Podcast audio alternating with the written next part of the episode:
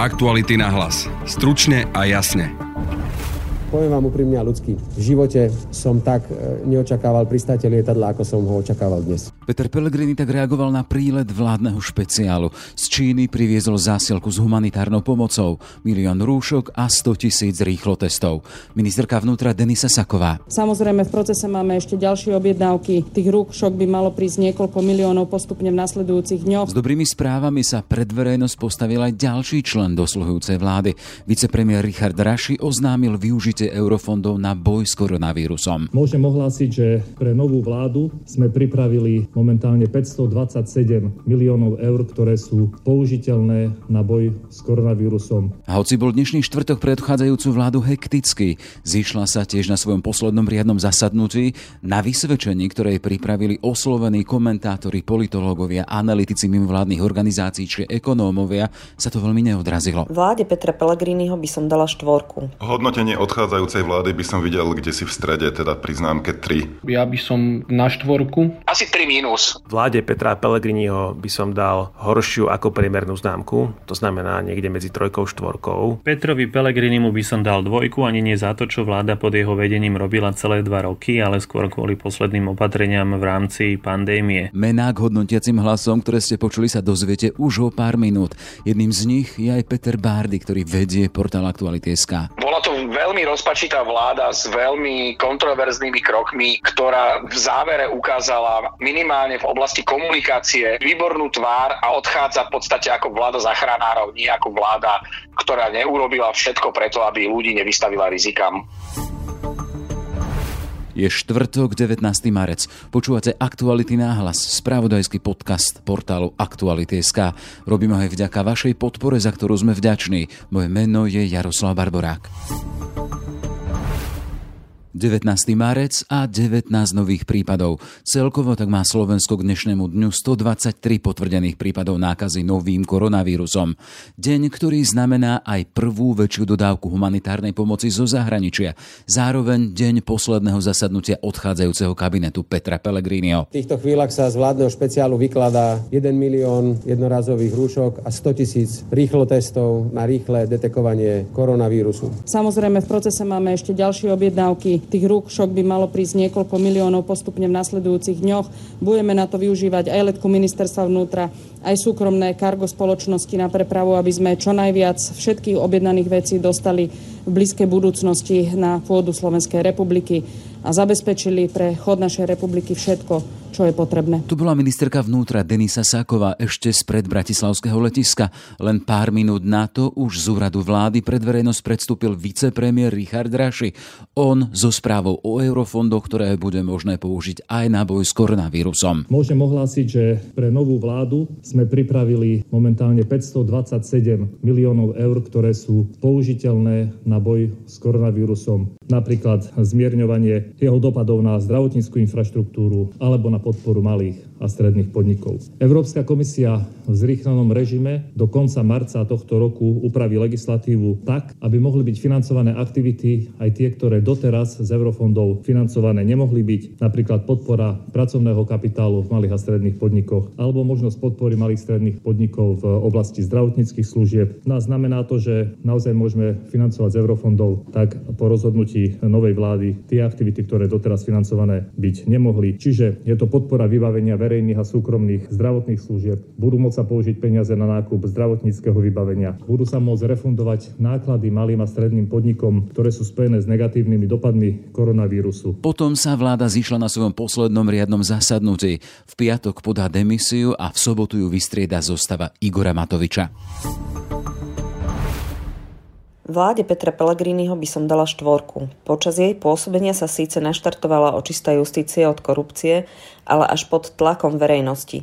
Premiér bol slabý a nedokázal v parlamente a v koalícii presadiť zámery svojich ministrov, ako napríklad stratifikáciu nemocníc alebo aj voľbu predsedu úradu na ochranu oznamovateľov. V Národnej rade si naopak cez poslanecké iniciatívy pretláčal svoje jeho predchodca a líder Smeru Robert Fico. Na záver došlo k nepremyslenému míňaniu verejných financií, keď sa tesne pred voľbami schváľovali populistické návrhy. Tu bola Zuzana Petková z nadácie Zastavme korupciu. Ako hodnotí odchádzajú zakladajúcu vládu Peter Goliáš z Inštitútu pre ekonomické a sociálne reformy. Vláde Petra Pellegriniho by som dal horšiu ako priemernú známku, to znamená niekde medzi trojkou štvorkou. Na strane plusov by som uviedol najmä slobodné vyšetrovanie hlavných zlyhaní v justícii, slobodné vyšetrovanie vražd Jana Kuciaka a Martiny Kušnírovej. Dočkali sme sa rozsudku v kauzi zmenky Markízy. Treba povedať, že všetky tieto veci sa diali pod veľkým verejným tlakom, ale je veľmi dobré, že policia aj prokuratúra mali voľné ruky a že vláda sa do týchto vecí nemiešala. Súčasne ako plus hodnotím aj rýchlu a rozhodnú reakciu vlády na epidémiu koronavírusu, to znamená na jej šírenie a reakcia v podobe rýchlych obmedzení pohybu obyvateľstva, dočasné zatvorenie škôl, kontroly a zatvorenie hraníc, najmä pre vstup cudzincov a podobne. Na druhej strane ale vláda má aj viaceré mínusy. Medzi hlavné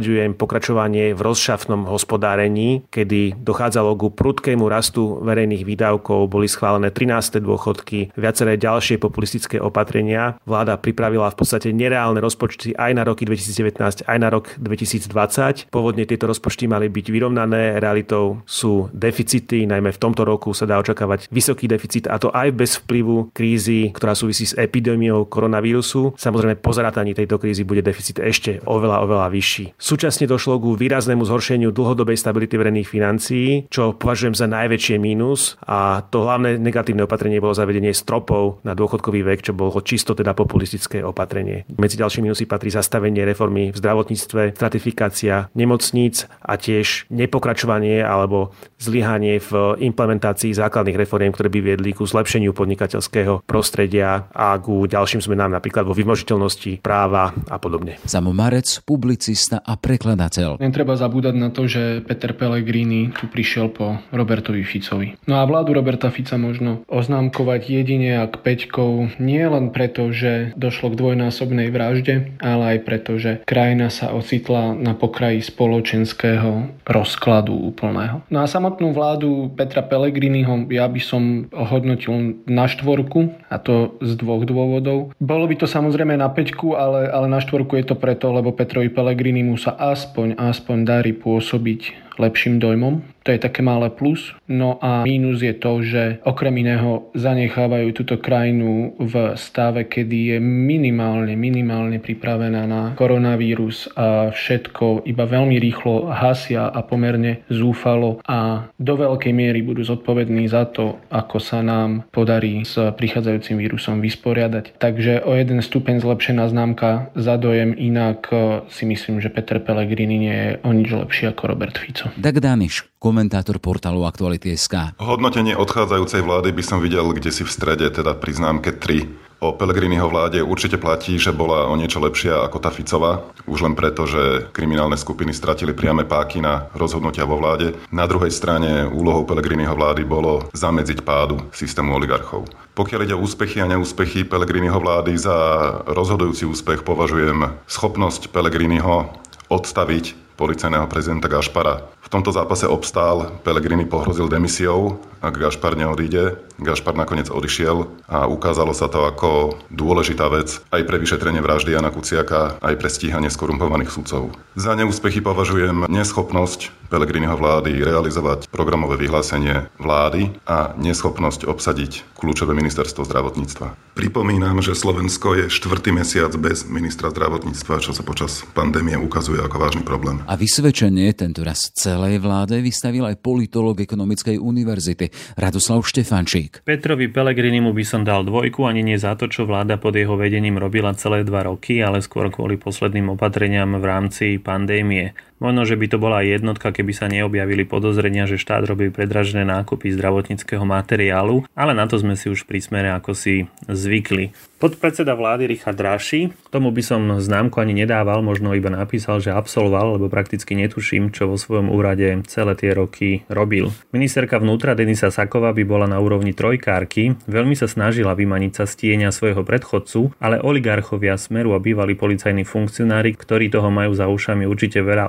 ostali nedotknutí. Minister dopravy Arpad Eršek by si pri pohľade na rozostávaný obchvat plný pochybností a nereálneho termínu dokončenia zaslúžil možno aj štvorku. Obchvat sa totiž stavia, ale kedy ho štát napojí na diálnicu D1 je skutočne veľkou neznámou. Ján Richter u mňa prepadol bez šance na opravný termín. Tie populistické opatrenia navrhnuté tesne pred voľbami sú učebnicovým príkladom volebnej korupcie a tá sa veru žiadnym reparátom ospravedlniť nedá. Martina Lubiová si zaslúži trojku. Mala to ťažké, keďže jej rezort spravovala Slovenská národná strana a tá ako keby sa držala pravidla, že pokiaľ sa niečo vytunelovať dá, tak to treba vytunelovať. Pozitívne je zvyšovanie platov učiteľov, negatívne prešľapovanie na mieste bez ambície o zásadnejšiu reformu školstva. Ľubica Lášáková je slabšia trojkárka. Ako ministerka kultúry si veľmi nerozumela s umeleckou obcov a ak si minister kultúry nenájde cestu k umelcom, tak je otázne, čo vlastne v pozícii ministra robí. Rezort Gabriely Matečnej je pre mňa najviac vzdialený. Ja by som jej dal trojku, aj keď neustále protestujúci farmári by ma za toto neutrálne hodnotenie určite skritizovali. Minister zahraničných vecí Miroslav Lajčák by mohol byť pokojne jednotkár, robil čo mohol a to aj napriek tomu, že smer mal v rádoch ľudí, ktorí tejto republike smerom navonok mimoriadne intenzívne škodili. Peter Gajder si v pozícii ministra obrany zaslúži štvorku. Nedokázal sa totiž vyvarovať netransparentným nákupom vo svojom rezorte. Peter Žiga je minister, ktorému by som mohol dať dvojku, aj keď dodnes nad ním vysí tieň podozrenia, že v kauze Bžán nepostupoval dostatočne rýchlo a transparentne. Gábor Gál je na úrovni dvojkára, aj keď je otázne, či k niektorým sudcom, ktorí vo svojich funkciách zlyhali, nepristupoval až príliš ústretovo. Ladislav Kamenický nebude v mojom hodnotení klasifikovaný vzhľadom na jeho krátke obdobie v úrade nestihol skutočne toho veľa ukázať ukázať. No a Andrea Kalavská by si možno zaslúžila jednotku a to aj napriek tomu, že ministerkou už nie je. Vyzerala mimoriadne fundovanie a snažila sa v zdravotníctve urobiť zásadnejšie reformy. Narazila však na tradične populisticky nastavený smer. Ako by sa zhodnotil samotný odchádzajúci premiér? Na otázku aktualít Peter Pellegrini reagoval takto. Nech nás zoznamkujú ľudia a to je ten najspravodlivejší súd. Verejná mienka. A viete, poviem vám, hoď vy nás budete hodnotiť, nebude pre nás rozhodujúca, prosím vás všetkých kolegov, Nevnímajte hodnotenie, ktoré vám vystavia novinári alebo konkrétne médium Hodnote svoju prácu podľa toho, čo vám budú rozprávať občania Slovenskej republiky na ulici. To je jediné hodnotenie, ktoré berte do úvahy. Ostatné všetko je len politika a názor konkrétneho jednotlivca, ktorý ten článok píše. Nič iné vám na to nemôžem povedať. A ďakujem ešte raz všetkým občanom Slovenskej republiky za všetko, čo robia pre Slovensko a musím poďakovať úprimne aj vám, novinárom, novinárkam, všetkým médiám, že aj v týchto ťažkých chvíľach ste prejavili veľkú profesionalitu a snažíte sa informovať ľudí čo najpodrobnejšie, ako viete, že sme akoby načas odložili tie zbrane a že sa naozaj venujeme len ľuďom a ich potrebám. Ďakujem všetkým kolegom, ďakujem občanom, nech sa darí slovenskému národu a nech sa darí Slovenskej republike. Aktuality na hlas. Stručne a jasne. Bez hodín, dva roky od vymenovania práve toľko sa dožila odchádzajúca vláda Petra Pellegriniho. Ak ju Andrej Kiska vymenoval 22. marca, demisiu podá 20. a dnes zasadla posledný krát. Rovnako ako pri nástupe, aj pri odchode je konfrontovaná s pohnutými časmi. Nastupovala po vynútenom odchode kabinetu Roberta Fica, ktorý neustal verejný tlak po vražde Jána Kuciaka a Martiny Kušnírovej, odchádza v doteraz bezprecedentných časoch, keď je krajina vystavená pandémii nového koronavírusu. Aké to boli dva roky? S čím odchádza Peter Pellegrini a jeho vládna zostáva do politickej minulosti? Téma pre Petra Bardyho, ktoré jej kroky pozorne sleduje a komentuje takmer na dennej báze. Pekný deň prajem. Pekný dobrý Peter, e, akú známku by si dal Petrovi Pellegrini o jeho zostave?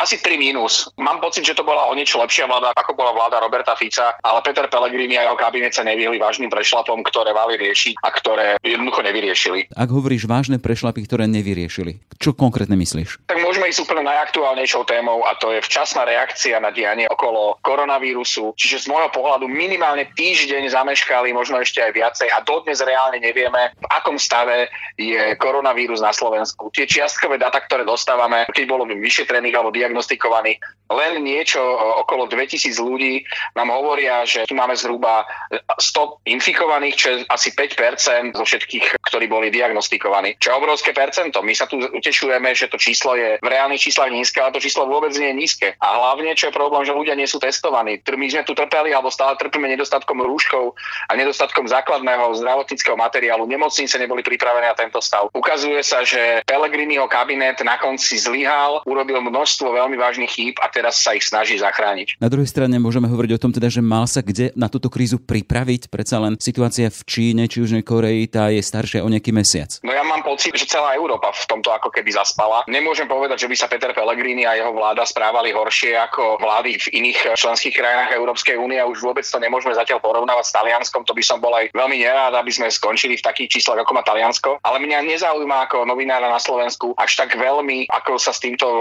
vysporiadávajú iné členské krajiny Európskej únie. Ako občana Slovenskej republiky ma zaujíma, ako sa vysporiadáva naša vláda s touto krízou a opakujem, mám pocit, že chytáme mačku za chvost, e, že nie sme pripravení vôbec na to, čo sa tu deje a budeme ešte dlho trpieť, že akým reálnym číslam ochorení budeme čeliť. Aby sme boli veľmi konkrétni, naražaš na to, že u nás by malo byť napríklad viac ľudí testovaných napríklad? No my sme za dva týždne otestovali zhruba 2000 ľudí, však to je žalostné číslo. My máme denne otestovaných niečo vyše 100 ľudí. To je niečo nepredstaviteľné. To je nikto. Nikto. 100 ľudí je nikto. Čiže my musíme testovať denne tisícky ľudí, nie 100 ľudí, aby sme si urobili reálny obraz len to, v akom stave je Slovensko. Aby sme ľudí, ktorí sú chorí, mohli rozdeliť podľa tých štádií ochorenia alebo priebehu ochorenia, v akom sú, aby ľudia s ľahkým ochorením boli zavretí doma, aby ľudia s ťažšími formami ochorenia podstupovali liečbu v nemocniciach, aby sme vedeli reálne chrániť ľudí, ktorí dnes ešte infikovaní nie sú. Vyhovárať sa na to, že ľudia by mali sedieť doma a chodiť von s rúškom,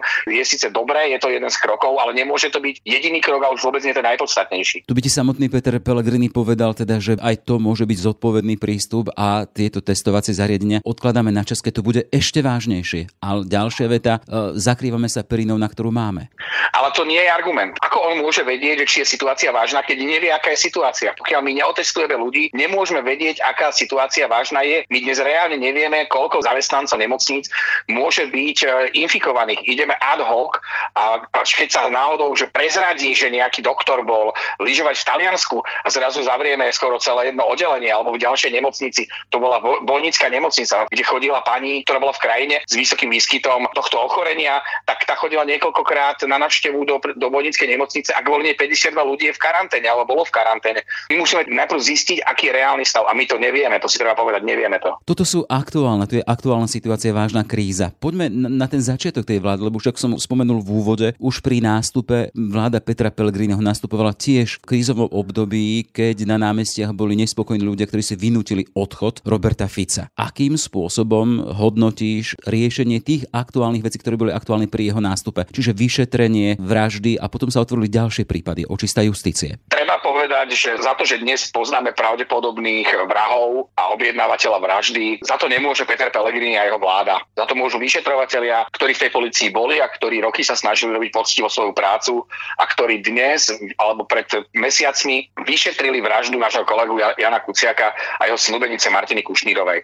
Čiže ja keby som povedal, že ktorákoľvek vláda môže za to, že niečo niekto vyšetril dobre, tak by to znamenalo, že tá policia je spolitizovaná ešte viac, ako si predstavujeme. Čiže nepredpokladám, že by prišla ministerka vnútra, ktorá z hodou okolností bola štátna tajomnička Kaliňáka, čiže Kaliňákov človek, že by prišla na policiu a povedala, chcem to vyšetriť a sama kontrolovala priebeh vyšetrovania, nedaj Bože, briefovala vyšetrovateľov, akým smerom to má ísť. Tak toto nefunguje, tak toto ani nesmie fungovať. Čiže vďaka práci vyšetrovateľov poznáme vraha a poznáme aj ľudí, ktorí s najväčšou pravdepodobnosťou na, to, na tej vražde participovali. Čiže Peter Pellegrini z môjho pohľadu nastúpil do úradu hlavne za účelom, aby upokojil situáciu, aby ľudia odišli z ulic, aby nebol tlak na zvyšok politických elít a na ľudí v inštitúciách, aby dochádzalo k ďalším zmenám. Keď sa vrátim ešte k tomu nástupu, jeho vláda v podstate prebrala nepozmenené programové vyhlásenie vlády jeho predchodcu Roberta Fica. Aj to je signál? No samozrejme, ale tak Peter Pellegrini mal istý čas ambíciu vystupovať ako nezávislý, autonómny predseda vlády, ale ukázalo sa, že to jednoducho nejde, že nie je jednotka v strane, že je pod Robertom Ficom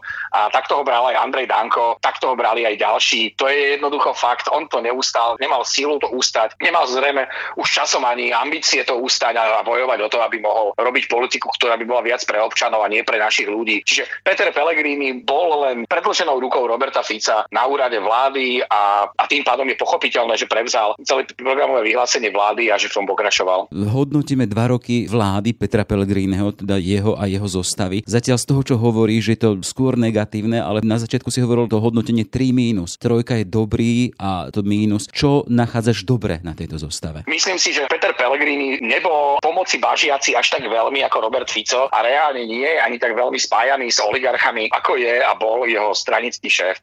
A naozaj v niektorých situáciách sa dokázal postaviť a skritizovať aj svojich vlastných eh, kolegov z poslancov Smeru, keď napríklad skritizoval Luboša Blahu za jeho útoky voči Lajčákovi a voči Európskej únii.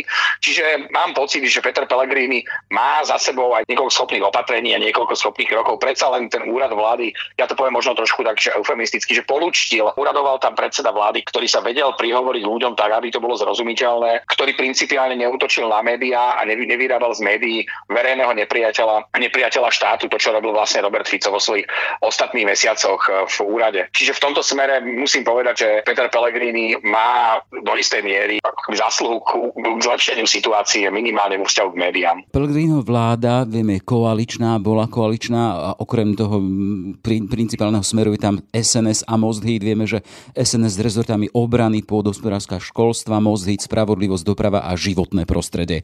Nakoľko sa tieto strany podpísali pod takéto hodnotenie, ako dávaš? No absolútne, hej, že my nemôžeme hovoriť teraz o vláde Petra Pellegriniho, že to bol Peter Pellegrini sám. Do veľkej miery sa po toto všetko podpisujú aj jeho koaliční partnery, špeciálne Slovenská národná strana, ktorá sa ukazuje, že to je naozaj už v DNA strana s odkazom Jana Slotu vo všetkom, čo s tým súvisí. Čiže snaha dostať sa k biznisom prakticky za každú cenu a vyčerpať z toho, čo sa dá. To, čo predvádzali ministri Slovenskej národnej strany, to je proste niečo, čo sa veľmi ťažko dá akceptovať, či alebo ľudia Slovenskej národnej strany. Či už to bolo ministerstvo školstva za Petra Plavčana ešte v 2016, alebo potom na ministerstve pôdohospodárstva všetky tie agentúry ministerstva pôdohospodárstva, ministerstvo obrany, najvyšší predstavitelia ministerstva obrany, aj vystupovanie Andreja Danka smerom k médiám, jeho brbty, jeho veľký, veľmi vážny problém verbálne odkomunikovať elementárne veci a zakrývanie skutočných problémov. Slovenská národná strana urobila naozaj veľmi veľa, aby dnes mala vláda Petra Pellegriniho známku 3 mínusov. Mohlo to byť lepšie. Máme tam most Híd a možno s 15 km nových diálnic. A most Híd to bol taký chudobný príbuzný, že v podstate oni už asi aj olutovali a nie len nie raz, možno tisíckrát, že, že odklepli smeru koalíciu po vražde Jana a Martiny, že jednoducho neboli predčasné voľby. Nikto z nás nevie, ako by tie predčasné voľby dopadli. Dnes však vieme, že vládnuť so smerom sa jednoducho nevyplatí. Ktokoľvek vládol so smerom, prakticky uh, odišiel mimo parlamentu. Pamätáme si na vládu 2006 až 2010, keď vládol s Mečiarom a keď smer vládol s Mečiarom a so Slovenskou národnou stranou a dnes už o HZDS nikto v podstate nevie a, alebo si už ani pomaly nepamätáme a Slovenská národná strana mala čo robiť, aby sa naspäť do parlamentu niekedy vrátila. Pre Most Hit je podľa mňa táto vláda existenčne posledná. Pravdepodobne strana zanikne alebo sfúzuje s nejakou inou stranou, ktorá sa venuje aj maďarským voličom. No a čo sa týka Slovenskej národnej strany, nepredpokladám, že sa tam nájde ďalší Andrej Danko, ktorý by sa pokúsil tú stranu reinkarnovať tak, ako to robil Danko, potom ako sa zbavili Jana Slotu. Pellegriniho vláda a Slovensko dostalo za čas svojho pôsobenia aj viaceré hodnotenia zo strany medzinárodných organizácií a vieme, že naposledy deň pred voľbami to prišlo to hodnotenie vysvedčenie od Európskej komisie. Podľa neho Slovensko dosahuje v kľúčových oblastiach len obmedzený pokrok, zaostáva v kvalite školstva a v inklúzii detí. Pozitívom sú zmeny v súdnictve a vo verejnom obstarávaní. Korupcia a neefektivita vo verejnej správe zostávajú brzdou ekonomického rastu. V zelenom alebo v tom zelenom pozitívnom hodnotení je iba otázka malých emisí, ktoré vyrába Slovensko. Toto môže byť príznakové pre našu krajinu a pre hodnotenie odchádzajúcej vlády? No a to vlastne to jediné pozitívne, tie nízke emisie je spôsobené tým, že hospodárstvo je v recesii alebo že na Slovensku sa hospodárstvo nevyvíja. Čiže jediné pozitívne je vďaka niečomu negatívnemu. To, čo opísali vlastne v tomto reporte, je úplne presné. Naozaj tu sa nebojuje proti korupcii. To sú všetko len politické deklarácie vládnych politikov. Tu chýba elementárna chuť to robiť, ale oni, sa, oni to nemôžu robiť principiálne mnohí z nich, pretože sú priamo zainteresovaní v tom celom eh, prehnitom systéme, ktorý za ostatných vlád, hlavne vlád Smeru tu vznikol. Samozrejme, akože treba povedať aj, že, že za Durindu sa tu diali vážne korupčné veci a netreba tu z Durindu a z Durindových vlád, alebo netreba ich z toho vyvíňovať ale keď hodnotíme vládu Petra Pellegriniho, ktorá pokračovala po dvojročnej vláde Roberta Fica, tak treba povedať, že nič s tým neurobili a keď s tým niečo urobili, tak to bolo neviditeľné. Čiže keby si po nejakých 30 rokoch ako vážený pán, možno profesor niekde na žurnalistike, hej, neviem kde, mal by si spomínať a hovoriť o roku 2020 a výmene vlád, ako by si označil tú odchádzajúcu vládu jednou vetou? Bola to veľmi rozpačitá vláda s veľmi kontroverznými krokmi, ktorá v závere ukázala minimálne v oblasti komunikácie výbornú tvár a odchádza v podstate ako vláda zachránárov, nie ako vláda, ktorá neurobila všetko preto, aby ľudí nevystavila rizikám. Toľko teda Peter Bárdy, šéf-redaktor portálu Aktuality.sk. Ešte pekný deň prajem. Pekný deň prajem. Aktuality na hlas. Stručne a jasne. Sme v závere. Aj tento podcast vznikol vďaka tomu, že nás podporujete. Len pripomeniem, že aktuálnu situáciu pre vás sledujeme online. Všetko podstatné sa dozviete na našej stránke Aktuality.sk a v podcastových aplikáciách. Ešte pekný deň želá Jaroslav Barborák.